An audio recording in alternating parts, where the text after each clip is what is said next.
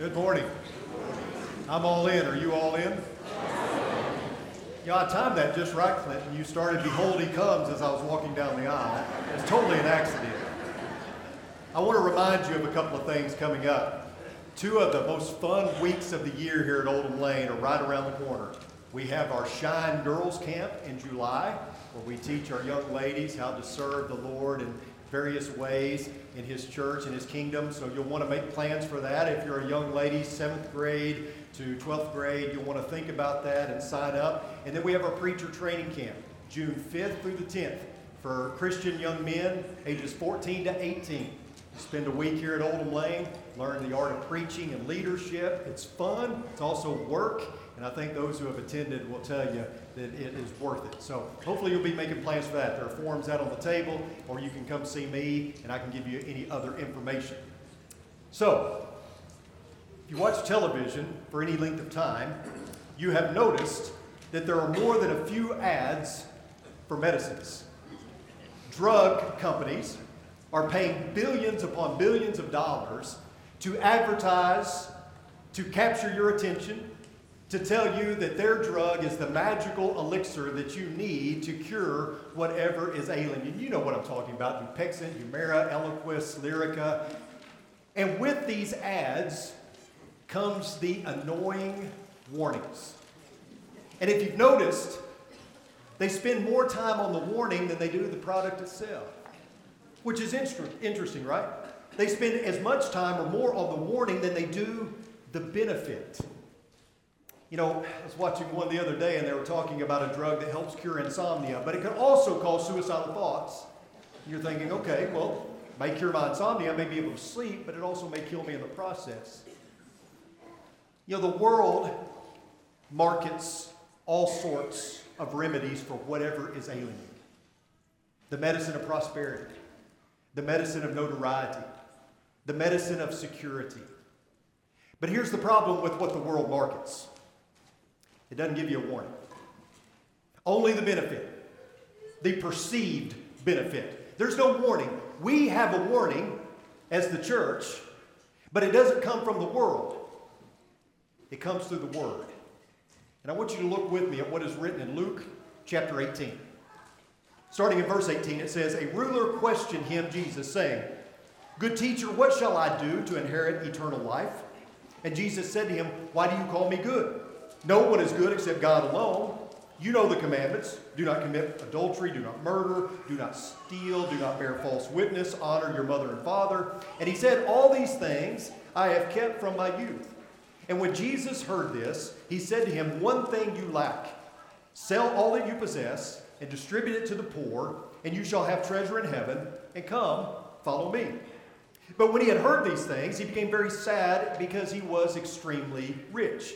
And Jesus looked at him and said, How hard is it for those who are wealthy to enter the kingdom of God? For it is easier for a camel to go through the eye of a needle than for a rich man to enter the kingdom of God.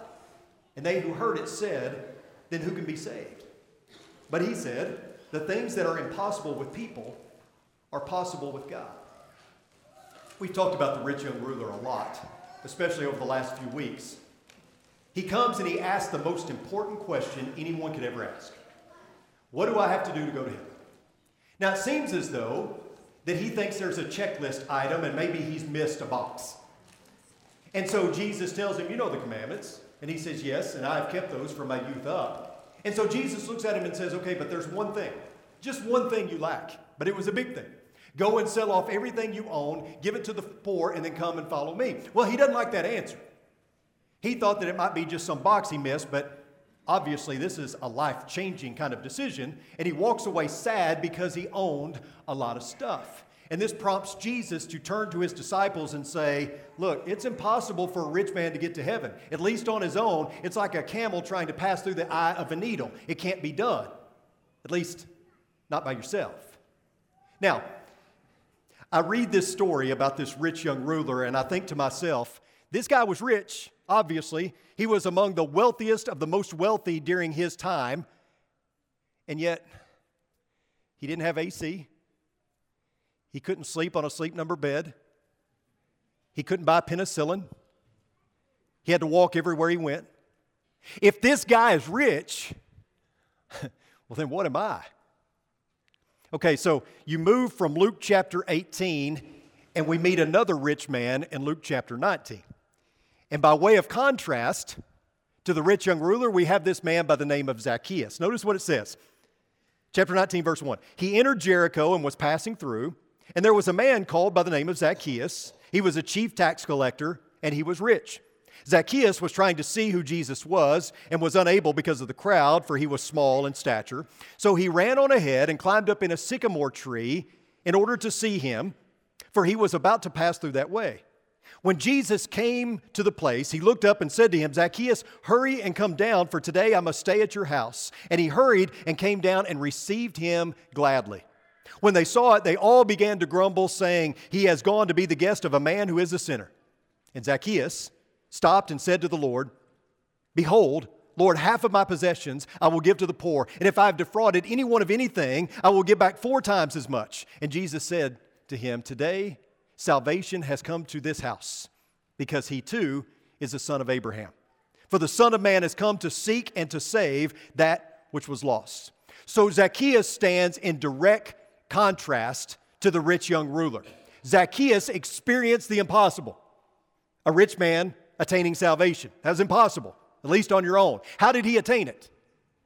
By listening to the Lord, by drawing near to him. He found true treasure in Jesus Christ. The rich man, the rich young ruler, allowed his wealth to get in the way of his discipleship. He walked away sad, and Zacchaeus says, uh uh-uh, that's not happening to me. I'm not doing that. If I've defrauded anyone, I'll give back four times what I took. He was willing to give up half. He was willing to do whatever in order to follow Jesus. And the difference between the rich young ruler and Zacchaeus is that one saw the value in being needy. Money does some strange things to people, doesn't it? Let's face it, it does some strange things to us. It can cause one to lie, to steal, to cheat. A love for money shields us from a full on commitment to discipleship. We bow down to this idol of money. We put our full faith and trust in God and this God of money. We pay homage to the almighty dollar rather than the almighty God. And like the rich young ruler, we find ourselves in a position where we're conflicted. We want to be close to God, but we don't want to give up anything to do it. We find ourselves saddened and devastated when confronted with the decision of turning loose of our money and stuff. But perhaps the greatest threat that a love of money poses to us and to our hearts is that we no longer see ourselves as needy. And for all of us, there is a need to be needy. Now, I want you to look with me at a particular letter written to a particular church in Asia Minor. So, this is the, the church in Laodicea, and notice what is written to them. These are the words of Jesus that John recorded. It says, to the angel of the church in Laodicea, write The Amen, the faithful and true witness, the beginning of the creation of God says this I know your deeds, that you are neither cold nor hot. I wish that you were cold or hot. So, because you are lukewarm and neither hot nor cold, I will spit you out of my mouth. Because you say, I am rich and have become wealthy and have need of nothing, and you do not know that you are wretched and miserable and poor and blind and naked, I advise you to buy from me gold refined by the fire so that you may become rich, and white garments so that you may clothe yourself, and that the shame of your nakedness will not be revealed, and eye salve to anoint your eyes so that you may see. Those whom I love, I reprove and discipline. Therefore, be zealous and repent. Behold, I stand at the door and knock. If anyone hears my voice and opens the door, I will come into him and will dine with him, and he with me. He who overcomes, I will grant him to sit down with me on my throne, and I also overcame and sat down with my Father on his throne. He who has an ear, let him hear what the Spirit says to the churches. This is America, isn't it? I mean, this very same letter could be written to us as Americans. It describes us perfectly, which is scary because it's not a kind letter. It's an indictment on who these people were and where their affections lie. Now, some things you need to know about Laodicea. It was one of the wealthiest commercial cities of its time, and it boasted three different types of hubs for, for industry. It was a financial hub. Laodicea was the Wall Street of its day and time. It was a fashion hub. It boasted this, this wool that it would sell at the marketplace, and it was highly coveted wool. It was also a hub for the pharmaceutical industry. They had this Phrygian eye salve that people would travel from all over to receive and to anoint their eyes with so that they could see better. And so Laodicea was, was famous in a lot of different ways self sufficient, independent, proud, like America. It was also the place where many people would come to, to sit in these restorative spas. You ever been to Hot Springs, Arkansas? And you know I'm from Arkansas, you know, the Holy Land. And Hot Springs, beautiful area, but it's where they have these natural occurring springs come up out of the ground. They're heated, and people believe that they have restorative power, so they'll come and sit in. Laodicea was the hot springs of its day and time as well. Appearances would suggest that Laodicea had it all together. Again, self sufficient, proud, independent, just like Americans many times. And Jesus addresses this church. He gets into what he wants to say, but before he does so, he wants them to know who's doing the talking.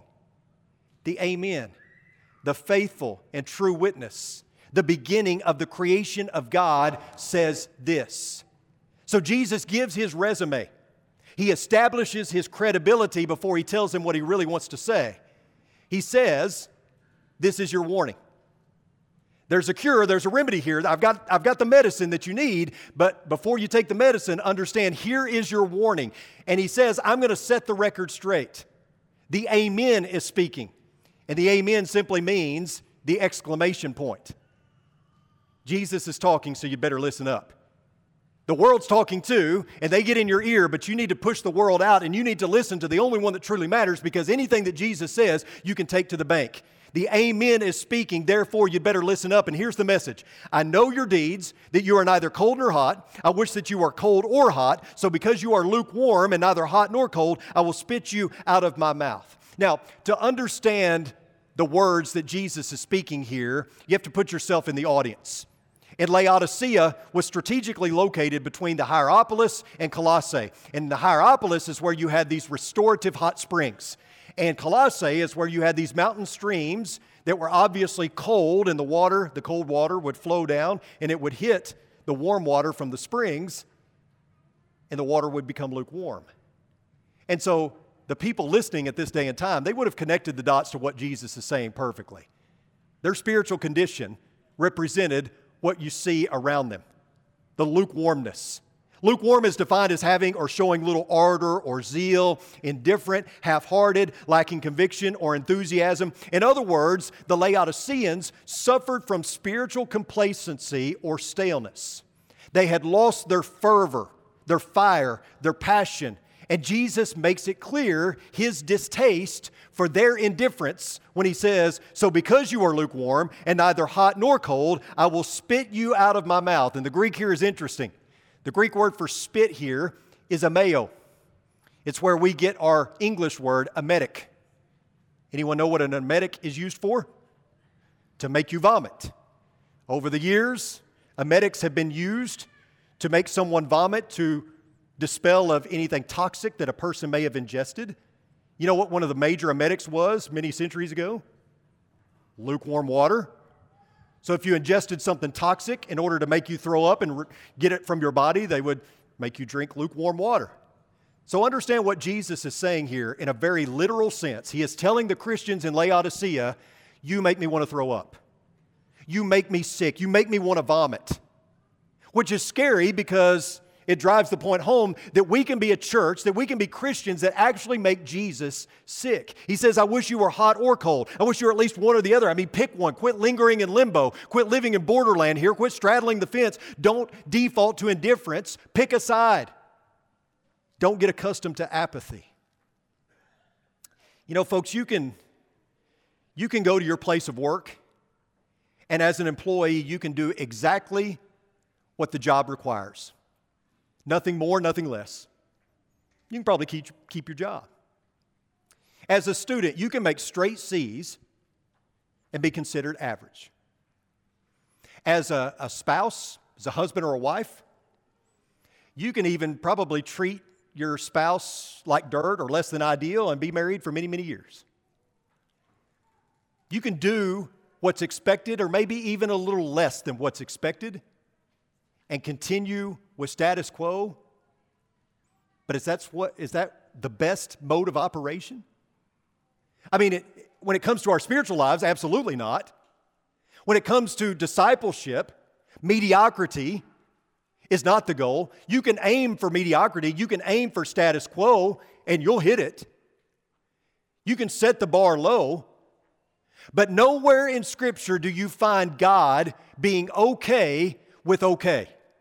Never. Over and over again, you see him demanding our best. My concern is that there are far too many Christians who are completely satisfied with being lukewarm. My concern is that there are too many Christians who have enough God in their lives. They're rich, but they're poor. They're wretched, they're miserable, they're naked. They can't see, they're blind, and they're okay with it. They're lukewarm and loving it. That's my concern. That we don't have people that are praying, Lord, give me this day my daily bread. No, the prayer is more like, give me this day my yearly bread. I want my retirement bread. We don't need anything from God because we have all that we could ever want or need. Maybe, maybe we say, well, I could, I could use more money. I don't need more God. I could use more money. I don't have as much money as I'd like. I don't need God. I'd like to have more stuff. I don't have everything I want, but I've got enough God. Too many have enough God in their lives because they've created heaven right here on earth. Why do I need God? I have everything. And so, we're not needy. And there is value in being needy. We have to understand the need for neediness. That was the attitude of the Laodicean Christians. They weren't needy, they had enough God. They were rich, and therefore they didn't need God, and therefore they were poor, they were blind, they were naked, they were wretched, they were miserable. And the worst part of it all is verse 17. And you do not know. That's the worst part of all of it. That you're blind, you're naked, you're miserable, you're wretched, and all those things, and you don't even know it. How terrible is it to be blind and naked and wretched and miserable and not even know it? But what's even worse is to know it and be okay with it. What's worse than being spiritually bankrupt? I'll tell you what's worse being numb to it. So, Jesus steps in, he does an audit on this church in Laodicea. He tells them that none of what they think of themselves is accurate. That everything that they think about themselves, that they boast in, is wrong. And here's his solution buy gold from me so that you can be eternally rich. Get your clothing from me. In other words, put on these white garments that I'm going to give you to make yourself pure. Apply my salve to your eyes so that you can actually see what needs to be seen. So Jesus gives the warning and he gives the medicine. He says, I'm not done with you. I'm going to discipline you, but it's for your own good. Look at it again. Those whom I love, I reprove and discipline. Therefore, be zealous and repent. Behold, I stand at the door and knock. If anyone hears my voice and opens the door, I will come into him and sit down with uh, and dine with him, and, and he with me. He who overcomes, I will grant to him to sit down with me on my throne, as I also overcame and sat down with my Father on his throne. My grandfather used to smoke non filtered Pall Mall cigarettes, like a pack a day we lived close to uh, an Air Force base. Air Force base is not there anymore, but my, father, my grandfather, being a veteran, would go once a month to the commissary and buy all his groceries, and including carton after carton of cigarettes. Non filter, Pall Mall cigarettes. Because he had so many in his glove box, I thought he won't notice one being gone. He won't notice one pack. So I took a pack from one of the cartons. I took out one of the cigarettes non filter Pall Mall cigarettes, and I began smoking it.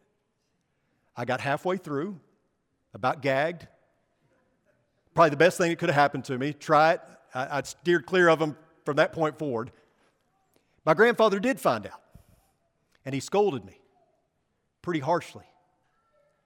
And I remember as he was scolding me, one of the first things I thought was, How dare you? How dare you get on to me for smoking when you smoke like a freight train, right? How in the world can you get on to me? But as I've grown older, I understand now what he was doing. He didn't want me to follow in his footsteps. He didn't want me to get addicted like he was.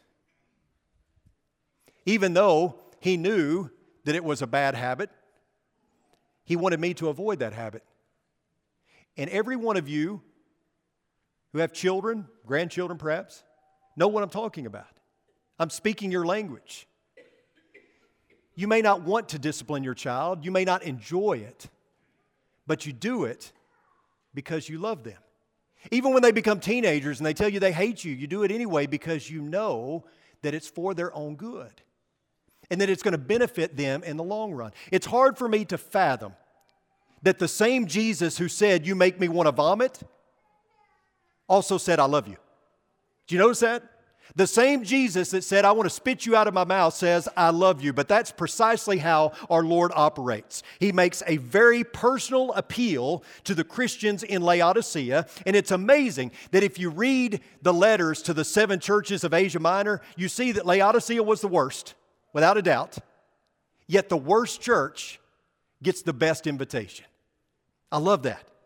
And it just proves what we've talked about over and over again is that the Bible is a book of failures. It's also a book about redemption. And so Jesus is going to discipline. He is going to reprove these folks. He's got the medicine, but first he gives them the warning. Jesus is a relational being. And he wants these people in heaven just as He wants me and you there as well. He wants to be with us. And when you're with Jesus, when you have a relationship with Him, when you truly sell out, when you truly go all in, you don't care about anything else. When you treasure the relationship above all else, your earthly riches and temporary comfort will not be the primary pursuit in life. To sit down at the Lord, with the Lord, at His table is your only concern. When you truly get that, when you truly grasp that, your life will take on a different meaning and be lived in a different direction. You won't be lukewarm. You won't be lukewarm and loving it. Instead, you will be livid about being lukewarm. Did you notice that Jesus was standing at the door of the Laodicea church? Did you notice that? What's the implication of that? Well, that they were having worship and he wasn't invited. They're having church and Jesus isn't even there. They're worshiping and he wasn't even invited. And you notice that he, he stands outside and he knocks. He doesn't force himself in, he doesn't turn the knob even or lift the latch. He just stands outside, waiting for somebody to let him in. Sadly, nobody does. Here's the deal, folks. My prayer is that if you're lukewarm, you will invite Jesus in. That is my prayer. There may be some of you sitting here this morning that are lukewarm. Some of you may be lukewarm and okay with that. And that's a thought that disturbs me. There is a thought that keeps me up at night. And the thought is this that someone at the Oldham Lane Church of Christ might not make it to heaven. That thought concerns me. It bothers me like nothing else that there may be somebody in our auditorium, right here this morning, even, that's not going to make it to heaven because they're treating this like a checklist, because they're settling for mediocrity, because they've set the bar too low. They're lukewarm and loving it, or they're spiritually bankrupt and they're numb to it, and you do not know. That's my fear. And, folks, if that describes you, let me say this don't do anything else until you've corrected it. Nothing. Don't go to work, don't go to school, don't go to sleep, don't eat, don't get a drink, don't do anything until you've done everything possible to settle God's stomach. Be quiet. You hear that? Can y'all hear that? Jesus is knocking.